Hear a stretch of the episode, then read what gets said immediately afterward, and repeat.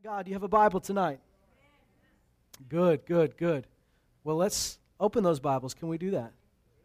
We're going to go book of Second Corinthians. Thank you, Jesus. You know, when you signed up,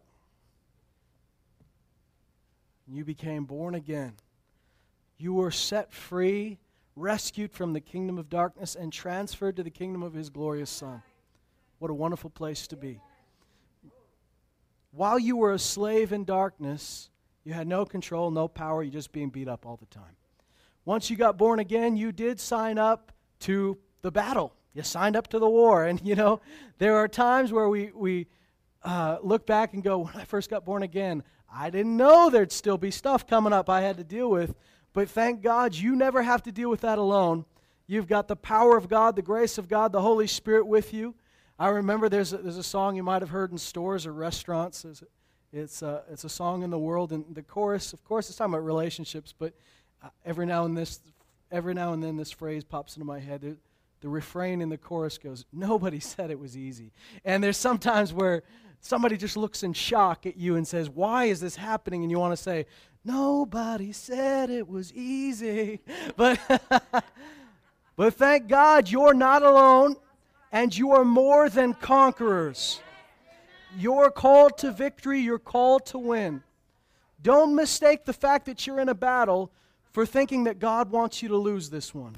You will always win. You will always come through in victory if you faint not. The Bible says we will reap in due season if we faint not, which means if I don't stop stop standing, if I, don't, if I don't give up, I'm going to win.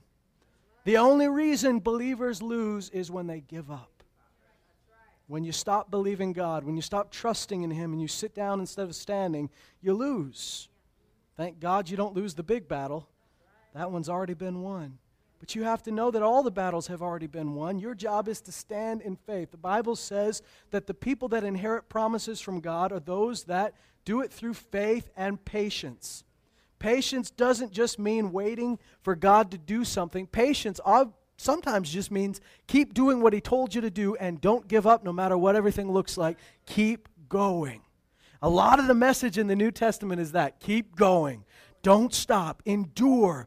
And thank God you have the strength to endure through the power of Jesus Christ. It's not, uh, it's not to the strongest here. It's not to the, the most heavily invested in, in willpower and, the people that were strong in the world aren't always the people that are strongest in the kingdom. Even the ones that were wimpy in the world, man, if you've got Jesus on your side, you can stand and endure anything. And so in Second Corinthians, there's a word that shows up throughout the Bible, Old and New Testament. And it's a word that um, in our English language sounds a little bit wimpy but in the scripture is not wimpy at all. There's a few of those words. Words like meekness, for instance. Meekness is not a wimpy word. In fact, Vine's expository dictionary says that meekness is a fruit of strength. Meekness is strength restrained, focused, directed. And so when we talk about the meekness of Christ, we're not talking about a wimpy Jesus. We're talking about a Jesus that could have called angels down to wipe everybody out, and yet he said not a word. That's meekness. Well, we're not talking about meekness tonight. but what we are going to talk about is a scriptural understanding. We're going to get our definition for this from the Bible of comfort.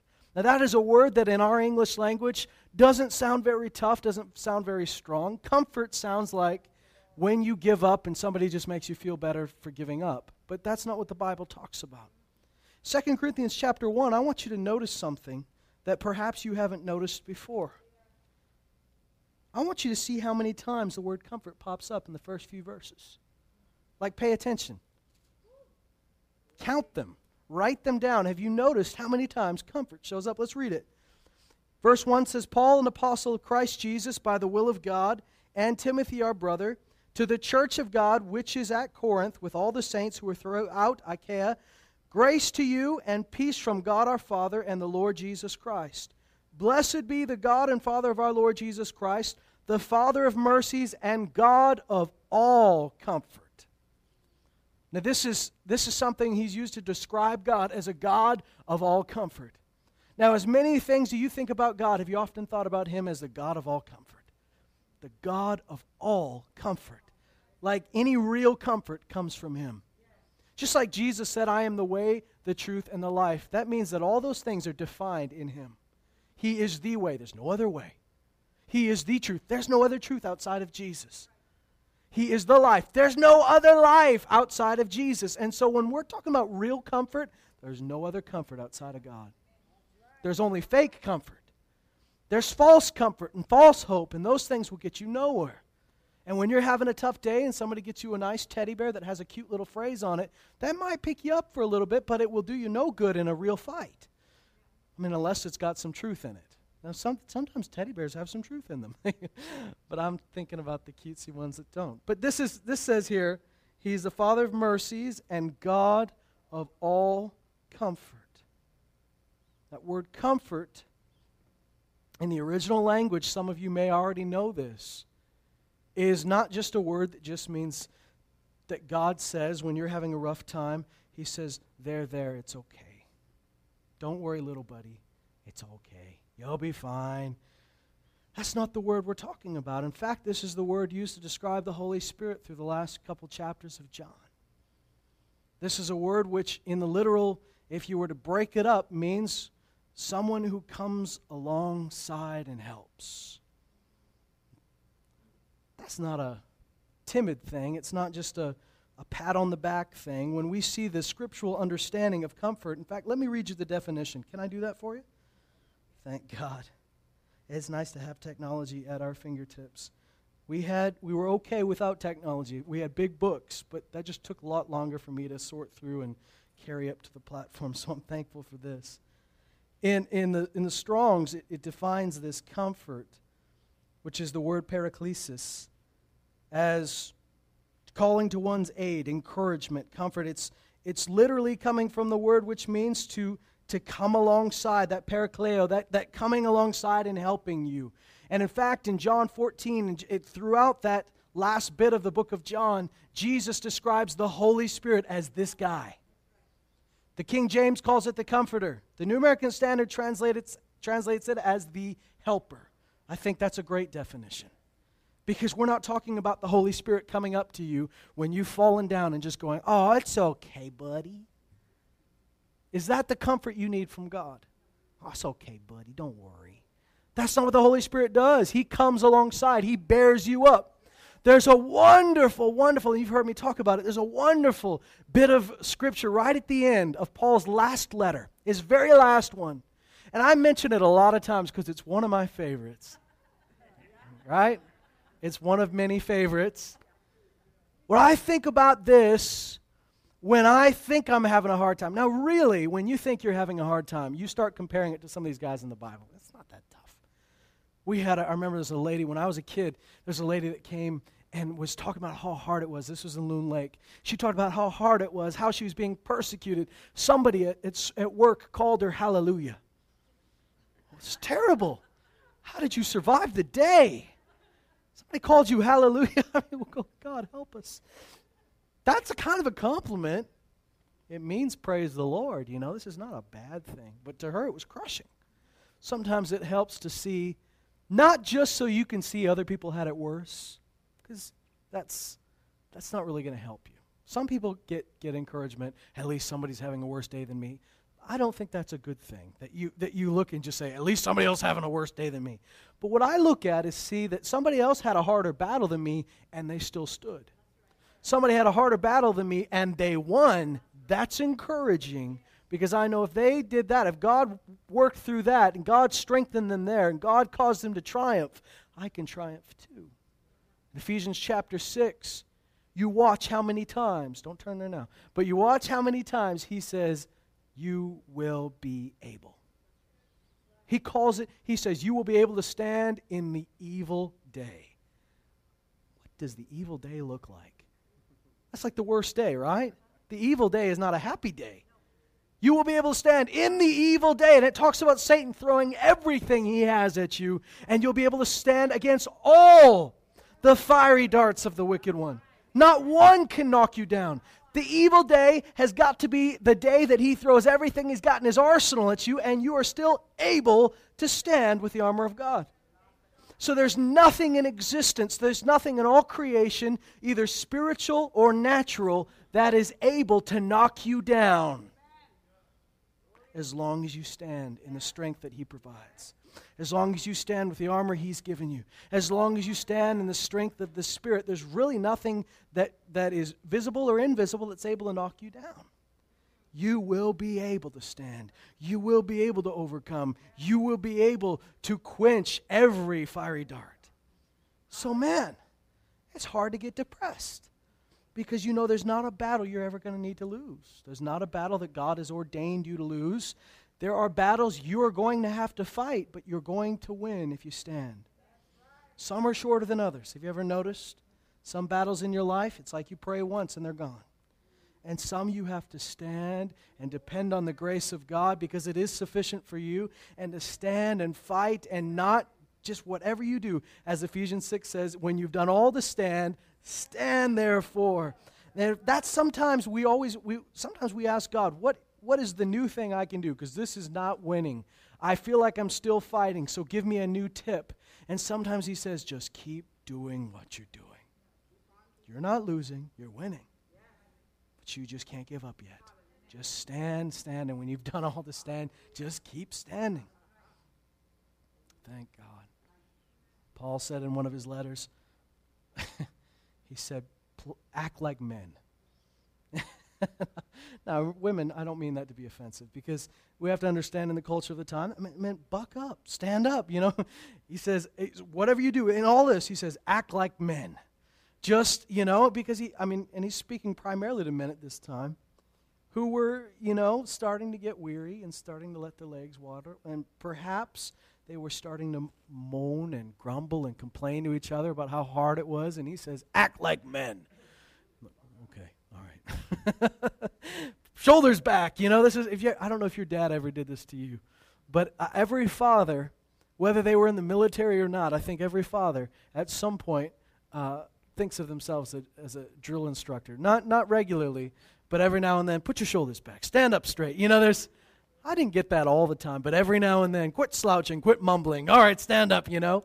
And I learned how to be a man, not just by hearing, but by watching. And uh, women, I thank God that you learned to be godly women. And if you didn't learn it from your own family, you learned it from the Word and you learned it from God. And uh, so through all of this, you will be able to stand. You will be able to endure. But it says here that, that the reason we are is that we serve a God of all comfort. And I want us to redefine that in our minds. Comfort in this context is not somebody patting you on the back or rubbing lotion on you. This is comfort, as in a strong helper that comes alongside and bears you up. And I was getting to my favorite verse and I got off on a sidetrack. Let me tell you, one of my favorites is in the end of Paul's last letter, and he says, Everyone deserted me at my first trial. I was on trial and nobody stood with me. Everybody deserted me. He says, Nevertheless, King James says, Notwithstanding, the Lord stood with me. Now you picture that in your mind standing in front of these people that want you dead. You've got witnesses on the other side, many of who have come forward, whether falsely or truly, and they're going to lie about you, and they want you dead. Not only that, but you have a corrupt judge that really doesn't care about your case. He's going to do whatever makes these people happy. He's going to avoid a riot. And at this point, avoiding a riot means go against Paul. And at that point, you feel so alone. And imagine the Apostle Paul has fought all of his life and loved all of his life, these wonderful people. He's given his life for these people, stood up for them, poured out his ministry into these people, and they all run away. Nobody shows up.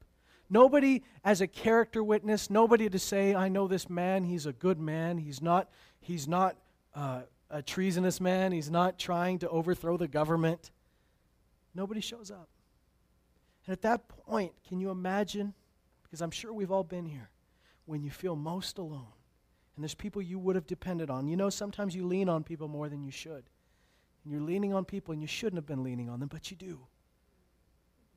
When they're gone, all of a sudden you lose your balance a little bit.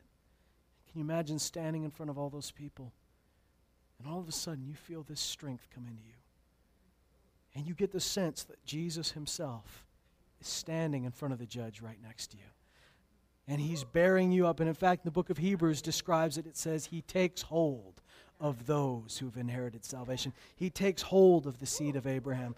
And he comes up and he takes hold of you. And it says, He stood with me and strengthened me. Because that's the thing. When God stands with you, he strengthens you. So when we talk about the Holy Spirit as a parakletos, when we talk about this, the, the, the, the, comfort that he speaks of, we're talking about somebody standing beside you, but not just standing beside you for company, but bearing you up. And when you feel like your knees are giving out, he grasps your arm and keeps you standing. And when you feel like there's weight on your shoulders, he puts his weight underneath you and bears you up. And Paul said, He stood beside me, He strengthened me, and He rescued me out of the mouth of the lion. And this is the process that God takes you through. Many times in a battle, He will stand right next to you as you're going through the battle. He will bear you up, and He will always rescue you. Every battle will win, will end in victory when you stand with Him, when you do what He says. Now, now, sometimes you just got to keep standing. You think you should have had victory a long time ago. The Apostle Paul said, in all these things, in famine, in nakedness, imprisonment, beatings, all of these things, he says, we overwhelmingly conquer through him who loved us. Says, nothing, whatever they've thrown at us, nothing, whether it's demons or people or anything they both can throw at us, nothing has been able to separate us from the love of God. And he says, I'm convinced nothing will ever be able to. In all these things, we overwhelmingly conquer. When you look at the original language, you find out that that is way overkill. Overwhelmingly conquer, super conquer. Like it's not even fair. You should have had a mercy rule a long time ago.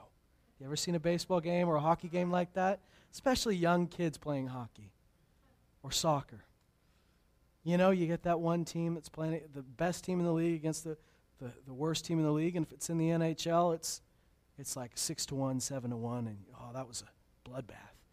But with kids, sometimes it's hard to be a parent when you see a 17 to nothing score. You go, I just need to build this kid's self esteem up. And you understand, and sometimes you think if only there were a mercy rule, like just end the game at six to nothing, but they didn't. They just kept it going, and the coach just kept his best players in, and they just slaughtered the other team. Well, when we talk about overwhelmingly conquering, that's what it looks like. It should have ended a long time ago, but God's grace was so abundant, His strength was so excessive that He just wiped out whatever was standing against you. But you do have to stand. Here's what it says. Let's read the rest of this before we get too carried away. It says, The God of all comfort, verse 4, who comforts us in all our affliction now, how does God comfort you? In, now, they're being afflicted. Are they being afflicted by God? No. They're being afflicted by people who these people are being influenced by the enemy.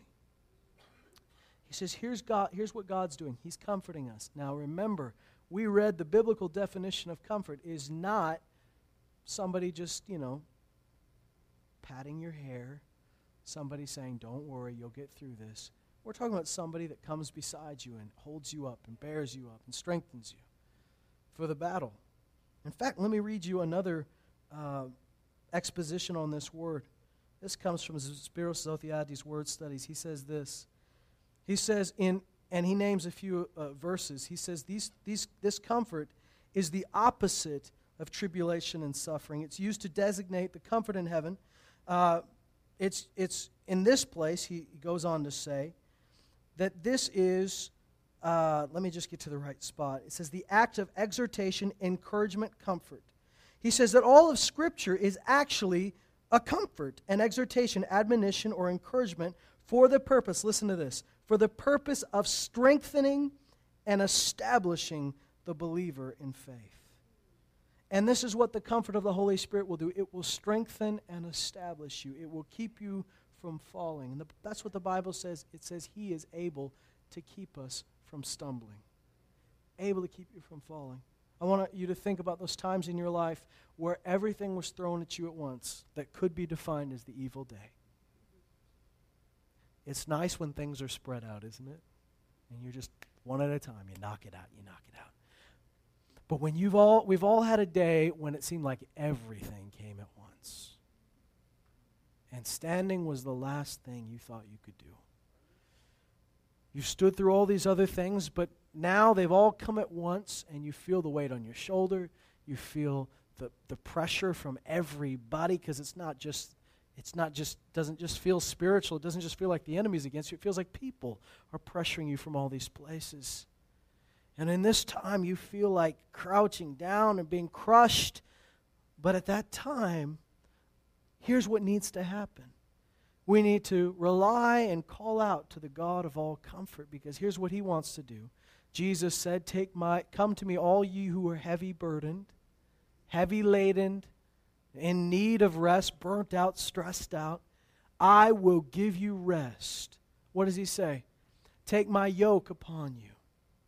Now, think about what a yoke is. When two animals are yoked together, they're both carrying or pulling the same thing, right? They're bound together. And when he says, Take my yoke, that means I am going to do this with you. You know, when he does it with us, he tends to take it all. He's, another scripture says we cast or transfer all of our burdens or cares or anxieties onto him, for he cares for us. Take my yoke upon you, for my burden is easy. My yoke is light. Learn from me. Isn't this wonderful? This is what Jesus promises you. In those times where you feel the most stressed out, the most burdened, the most discouraged, this is when you need the work of the Holy Spirit in your life to be the God of all comfort. And he says, in our affliction, and we, we're going to find out in a few verses that this isn't a minor affliction. This isn't just a flat tire. Listen to what he says. He says, Who comforts us in all our afflictions. So there's not one affliction that he doesn't stand right there and bear you up. It says, Who comforts us in all affliction. Why? So that we will be able to comfort those who are in any affliction with the comfort with which we ourselves are comforted by God. How many times does he say comfort right there? You, it's a pretty important word, isn't it? Pretty much the whole thing is the word comfort. He says, We're comforted. So then, when we're comforted, we're not just comforted so we can be comfortable, we're comforted so we can go on and comfort someone else. Now, when you're comforting someone else the way the Holy Spirit's comforted you, know this He's not saying, here's how I do it. Watch how I do it. Now do the same thing I do. No, no, that's not what he's saying. Because you're not going to comfort somebody else. You're not going to be comforted by the Holy Spirit in his strength and then try to comfort somebody else with your strength. That won't work. If God comforted you in all your affliction, bore you up, strengthened you, then you find someone in the same position, and that same Holy Spirit that comforted you is able to use you and comfort them. But it's got to be that by the Holy Spirit. You can't just say, well, the Holy Spirit helped me, now I'm going to help you. No. You say, the Holy Spirit helped me, and the Holy Spirit in me is going to help you. He says this. So he says, we will be able, we will be able to comfort those who are in any affliction. There is no affliction to which the grace of God is not equal and abundant for. He says to comfort those who are in any affliction with the comfort so that's the comfort of the Holy Spirit, with which we ourselves are comforted by God. So remember, comfort is coming alongside and bearing somebody up. Now, that doesn't mean you're just going to come up beside somebody. It means you're going to come up beside somebody, and the Holy Spirit in you is going to bear them up. When they feel like falling, the Holy Spirit bears them up. Now, listen to the rest of this. He says, For just as the sufferings of Christ are ours in abundance. What does that mean? Now, does this mean the stuff that Jesus bore on the cross, like your guilt, your shame, your sin? No. Because since he bore that, you're never going to have to bear that again. It would be a crime for you to bear that again. It's not yours to bear, nor could you ever share in his suffering in that sense. Well, what are we talking about? And the scripture talks about the sufferings of Christ that we share in very often in the New Testament. What are we talking about? Well, in this context, we're talking about the persecution that Jesus said, once you sign on, people hate you like they hate me. They'll resist you like they resist me. They'll put you in trial, they'll try to kill you. And the Apostle Paul says, We have this in abundance. People are trying to kill us everywhere. That's not from God. But you're just, thank God, you will never have to bear the reproach of your sin. Jesus bore your reproach, your shame, your guilt. But he says, here's what you do you bear my shame. What kind of shame would Jesus have? He didn't do anything wrong. They hated him because of his righteousness, they hated him because he was the Son of God. So you share in his reputation. Wow, that's way better than yours. You get, I mean, in the book of Acts, there's, there's some apostles that are beaten for preaching the name of Jesus. And it says that, that there was something that happened when the chief priest said, We're doing this to you because you're preaching that name. Don't you dare preach in that name again. And they went away thrilled that they just got mentioned in the same sentence as Jesus. They just got beat, but they're like happy.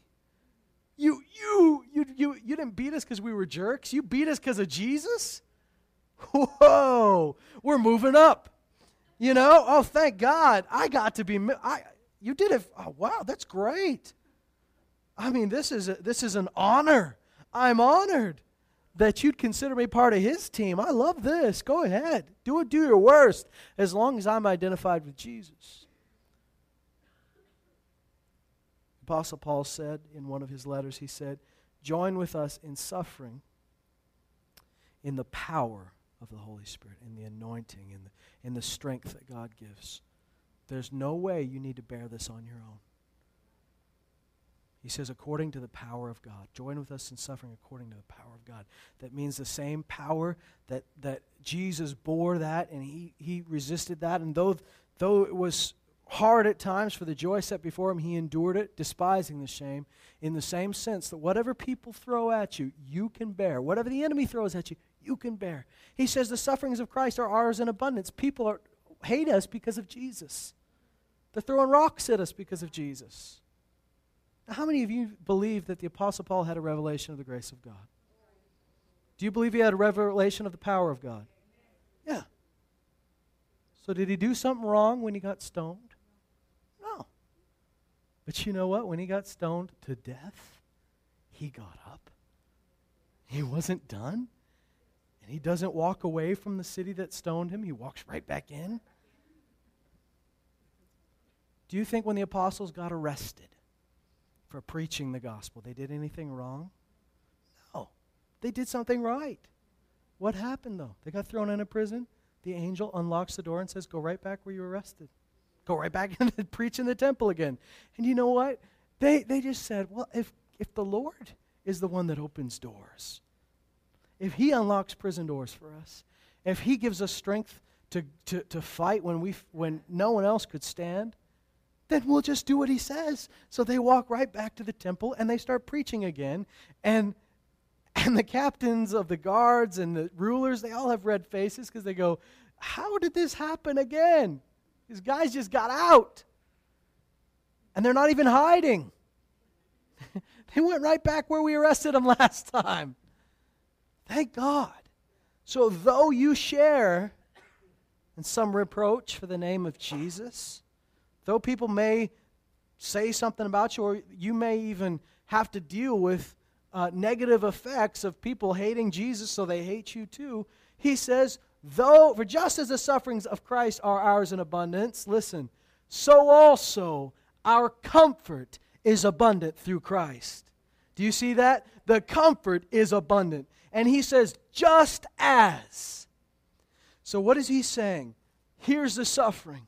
And he says, For all they throw at us, for all they try to do to us, his comfort is always equal to it. He, we're never lacking in the comfort. We're never lacking in strength. We're never weary. We're never, uh, um, though they, we may be, cru- uh, you know, beat down, we're never crushed. We're never destroyed. And all of this, he says, as much as they throw at us, the comfort of the Holy Spirit is also abundant. And it is enough to meet and def- destroy. It's enough for every single thing. It's equal. That's more than equal, of course, we know that. But this is powerful to me because I, I, I, know that there's nothing the enemy will ever be able to throw at you. That his grace, his strength, his power is an equal and abundant for. Now listen to what he says here. But if we are afflicted, it's for your comfort and salvation. or if we're comforted, it is for your comfort. So he's using this word a lot, isn't he? If we're comforted, it's for your comfort and salvation, which is effective in the patient enduring of the same sufferings which we also suffer. I want you to see that word effective. Effective. Sometimes when things are being thrown at you, you may not think you're being effective. But here it says, it is effective. Nobody said it was easy. But boy, it can be good. You triumph every time. I want to tell you, uh, there were people throughout his, throughout, you know, as long as I was alive. When I remember when I was a little kid, people were saying the same stuff they say now. You guys just think it's all going to be a bunch of roses. You guys think that nothing bad ever will happen. I don't know how we lived this long if we thought that. Like we're going through life just in a bubble, just wandering around. Ignorance is bliss, just like a bunch of idiots going, oh, nothing's wrong. Do you think that the church would last very long if that's what we thought? No, no, but we believe in the victory that's in Christ Jesus. We believe that many are the afflictions of the righteous, but the Lord delivers them out of them all. We believe, like the Israelites who went into the promised land, the, the two good spies did not deny the existence of giants, did not deny the existence of fortifications. They addressed those things, but said, If the Lord is with us, he will give us the land. We will win. We're not denying the existence of trouble in this world. We're not denying the existence of opposition. We're not denying the existence of hard things. But we are, we are denying their victory. We are denying their power. We are denying their ability to defeat Jesus. We believe that there's a stronger force than all of those things. I'm not denying. If I break my arm, I'm not saying, I didn't break my arm. Doesn't happen. No, my arm's not broken. But what I am saying is, I'm healed in Jesus' name. I believe He is my healer, and I believe this arm is, oh, I'm healed in Jesus' name. You don't have to say, I never broke my arm. You did break your arm, but He's the healer. And the fact that He's the healer is just as real now as it is in the future. Thank God. Praise the Lord. So when we now listen to this because it says that we comfort not only does the Spirit comfort us, but we comfort each other through that same Spirit. Now there's a big difference between the comfort that the world knows and the comfort that the Scripture teaches of. Here's the difference. Somebody falls down. Here's what the world would tell you to do. In order to comfort them, they've fallen down. You bring a pillow, you bring a blanket, and you make sure they're comfortable. And they will stay on the ground. And though the water keeps rising and they're going to drown, they stay on the ground.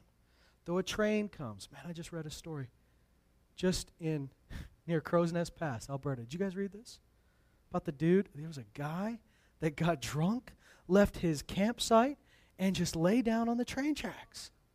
Which sounds terrible, right? It is terrible. The train just went right over top of him.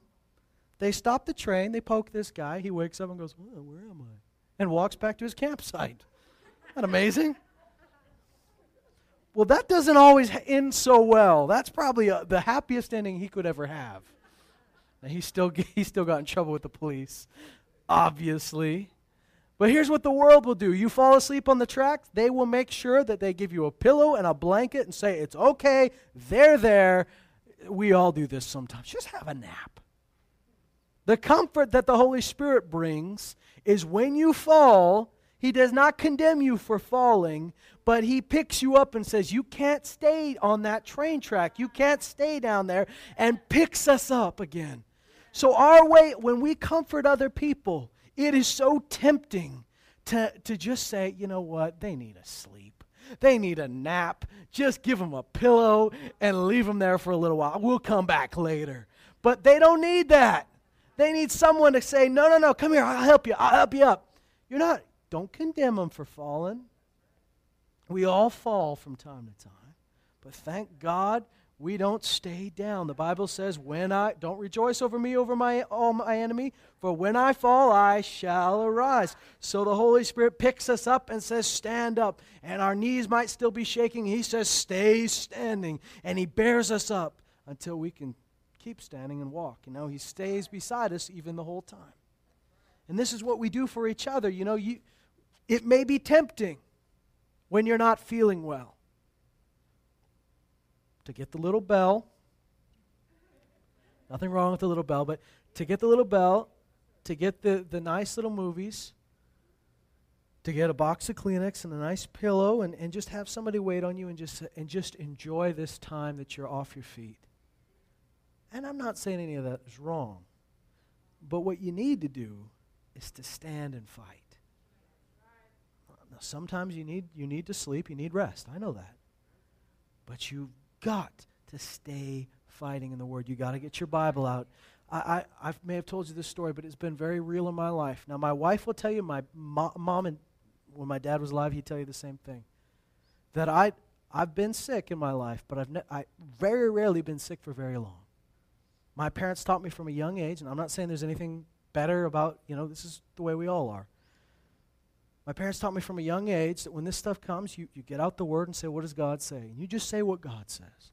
So whenever stuff would come, you fight it off. Now, I realize that some things you have to fight longer than others. I know that. But I do remember, and I'm saying this all to tell you one story. I do remember one time when I was working at a regular job.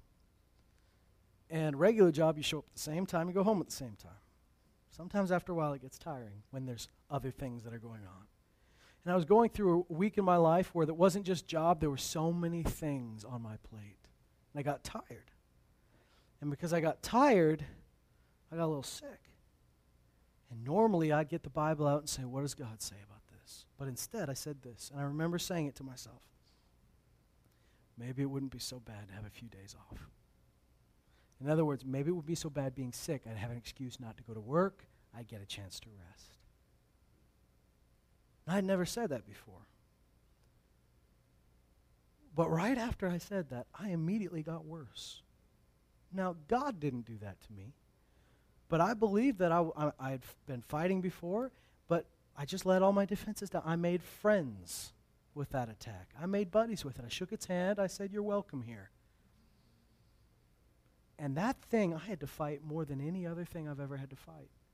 I was sick for months couldn't sing, could barely speak. I was supposed to sing at my sister's wedding, and I couldn't. I did not have the voice for it. I told her, I don't think I can do this. And then as I was praying, the Lord showed me where this all started. And He said, yeah, Here's what you need to do. And I said, All right. And I began to stand on the Word again. And then I want to tell you about something that happened because I was fighting and I knew what I had to do. And it was the night before the wedding, and I was still in recovery mode. I was better than I was, but I still wasn't where I needed to be. And Pastor Tracy Harris from Texarkana, most of you know him, he put his arm around me. And the moment he put his arm around me, he, he knew what was going on. And what he said to me was exactly what the Lord had said to me before. And he said, and he put his arm around me, and it was like he just lifted me up, and he said, Can I pray for you right now? And as we prayed together, that thing went off of me and that next morning, I got up feeling fresh and ready for the wedding. I went up to that piano and I played and I sang, and my voice worked, and it all came together. Now, that's the kind of comfort I needed. I didn't need him to say, Oh, well, that's okay. You need a break. I needed somebody to come put their arm around me and say, Can I pray with you? Well, that's what we need from each other. Now, it doesn't mean you're all, you're like a drill sergeant all the time. Doesn't mean that you're always like, buck up, stop crying. You know, sometimes you have to have some compassion and be gentle with some people. I, I know there are people in my life, and I've learned this about a lot of you, hopefully, that some of you respond well to a, a, a soldier command. You know, Josh is one of those guys. Josh does not want to be pampered. He doesn't want a Kleenex. He wants you to say, act like a man. This is what he wants to say. Here's what the word says. And he responds well to that. Some of you, if I were very stern with you and said this like this, you, you might have a hard time for a couple weeks, you know? And, and that's just your point in life, and God's bringing you through that. Different people respond to different things. So you, not everybody needs you to just come into their life and be bossy and be loud with them and just say, you know what? You need to just buck up. Pull up your boots. You know, that some people are just not going to respond to that. Not encouraging to them. Recognize that. But let the Holy Spirit be the comforter. Here's the deal let the Holy Spirit be the comforter.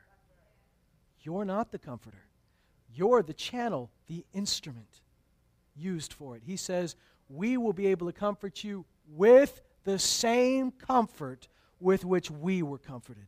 How were we comforted? By the Holy Spirit. We are offering you the same Holy Spirit comfort that comes alongside and bears you up. Now let's read the rest of this before we go on too long. It says this.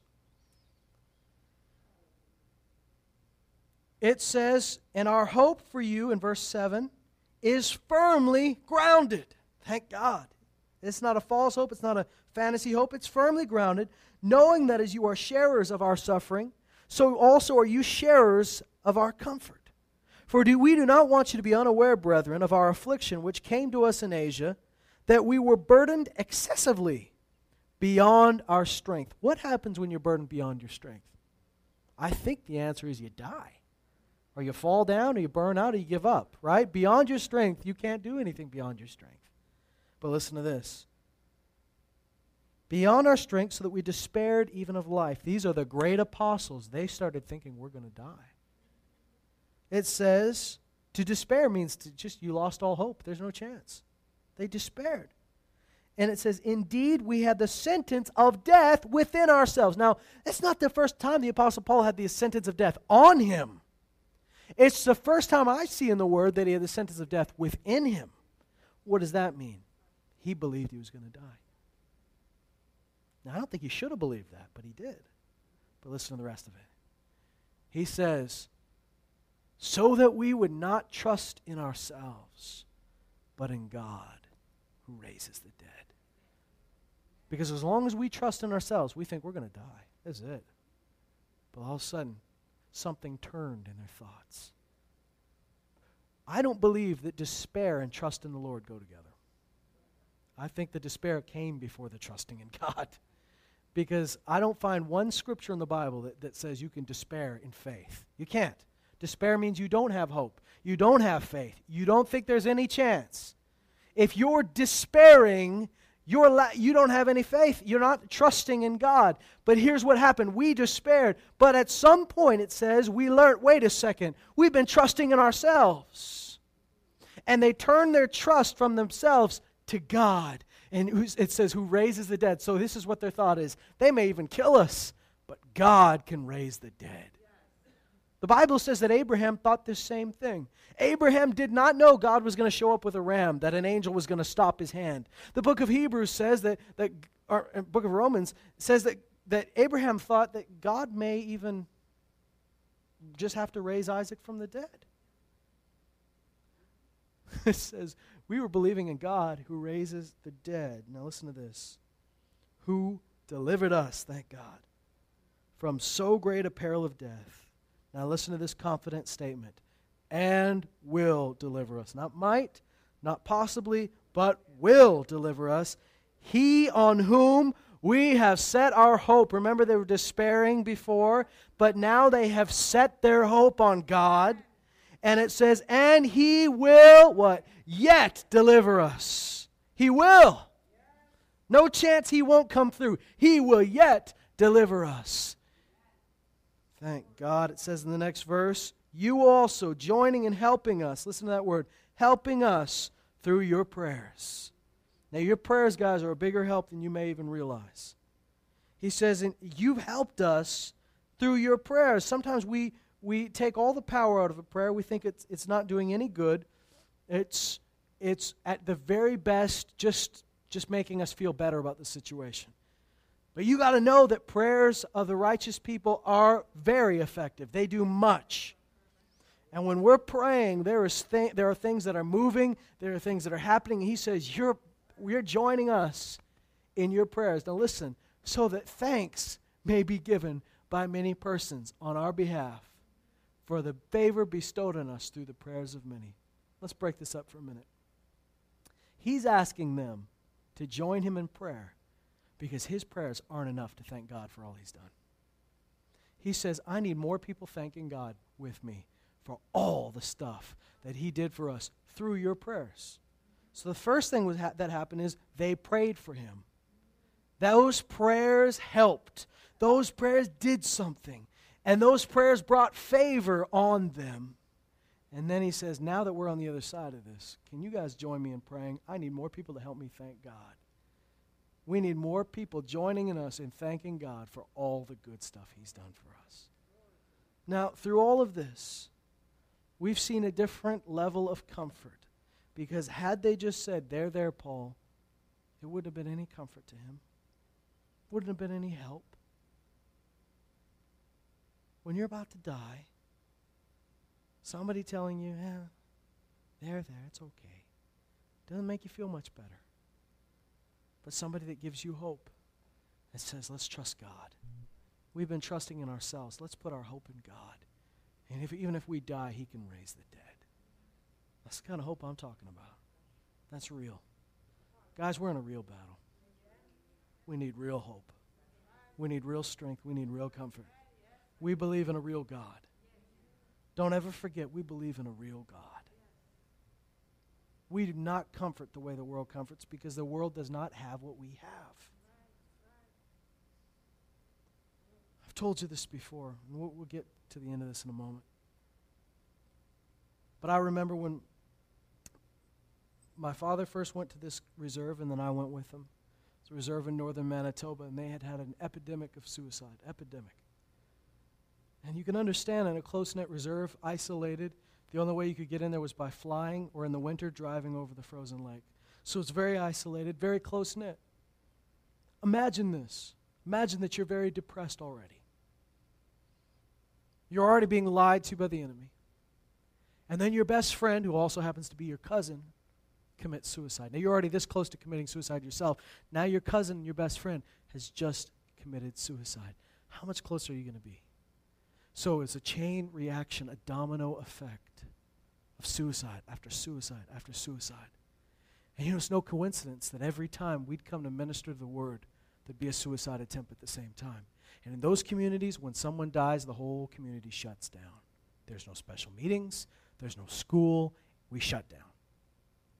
The enemy was not only trying to destroy a generation, but stop the word from coming. And it was that word which was going to set people free.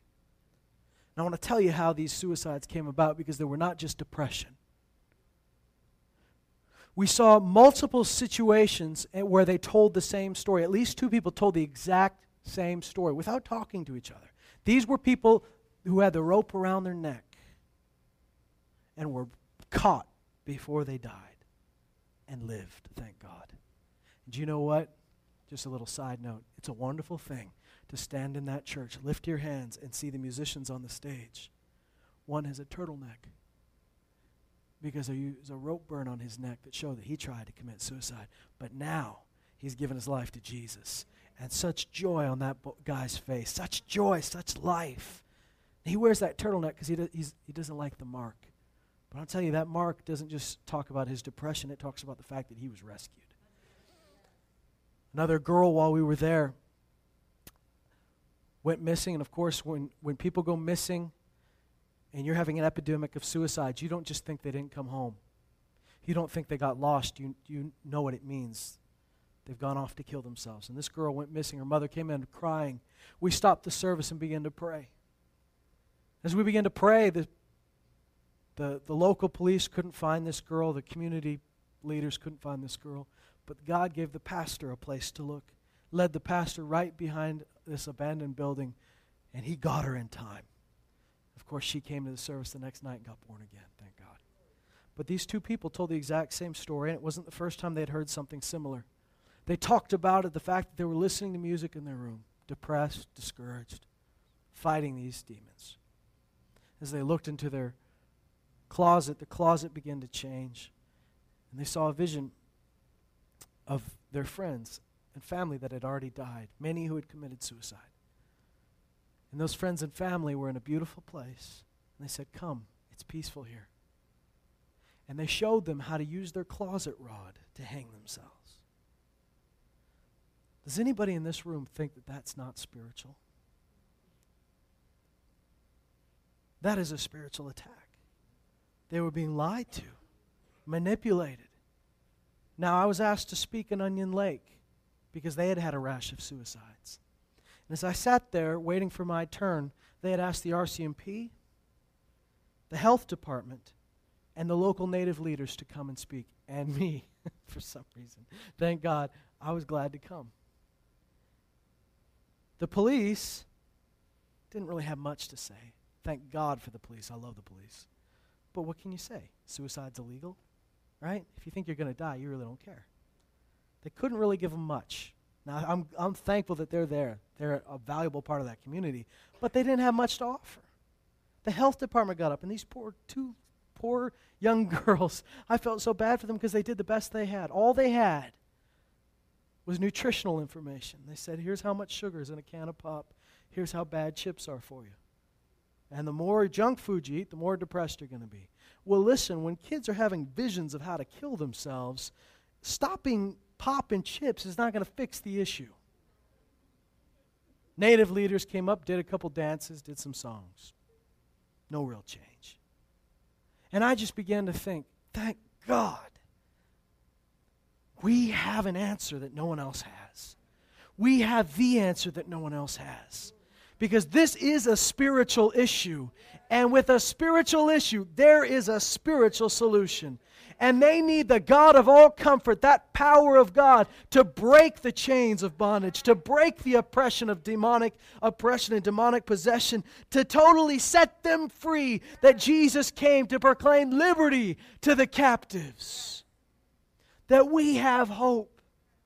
I'm going to tell you guys, when you see those numbers and you see those situations, it is a wonderful comfort to know we have got something the world doesn't have. And when the world tries to comfort people, it's a band aid, it's temporary. When you comfort somebody, do it in the power of the Holy Spirit. You go into that situation, and you know, every, my goodness, I love my Bible, I treat it well.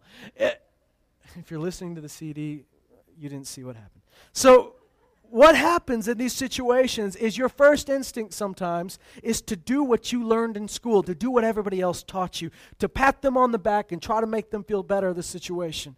That's not all bad. But don't give them a pillow on the train track and a blanket and say, Well, I want you to be comfy. Because that's false comfort. And it won't save them from the battle. We are in a real and we have a real God, a real victory. Jesus has triumphed. He's already won. The battle has been won. He's defeated every force of death, hell, and the grave. There is nothing that can stand against the people of God. So buck up, act like men and women, sons and daughters of God, and offer the comfort of the Holy Spirit. And that's not a there, there pat on the back. That's a coming alongside and bearing someone up. And though they want to fall, and though everything presses down on them, the Holy Spirit strengthens them and rescues them. This is real stuff. It's all in here, it's in you. You have the Holy Spirit. As the King James calls him, the Comforter, as the New American Standard says, the Helper the one that comes alongside and helps us. I want you to go back sometime and read John 14 and read what Jesus says about the Holy Spirit. Read what Jesus says about his work in your life. And define comfort by that. Can we do that? Define comfort by the Comforter. Your definition of comfort should match with the definition and description of the Holy Spirit. If it doesn't, you've got it wrong. Go back and see what the Holy Spirit was meant to do. That is the comfort that we're offered. That's a real comfort that will help you, that will strengthen you, that will make you able to stand in the evil day. And when you've done all to stand, you can still stand.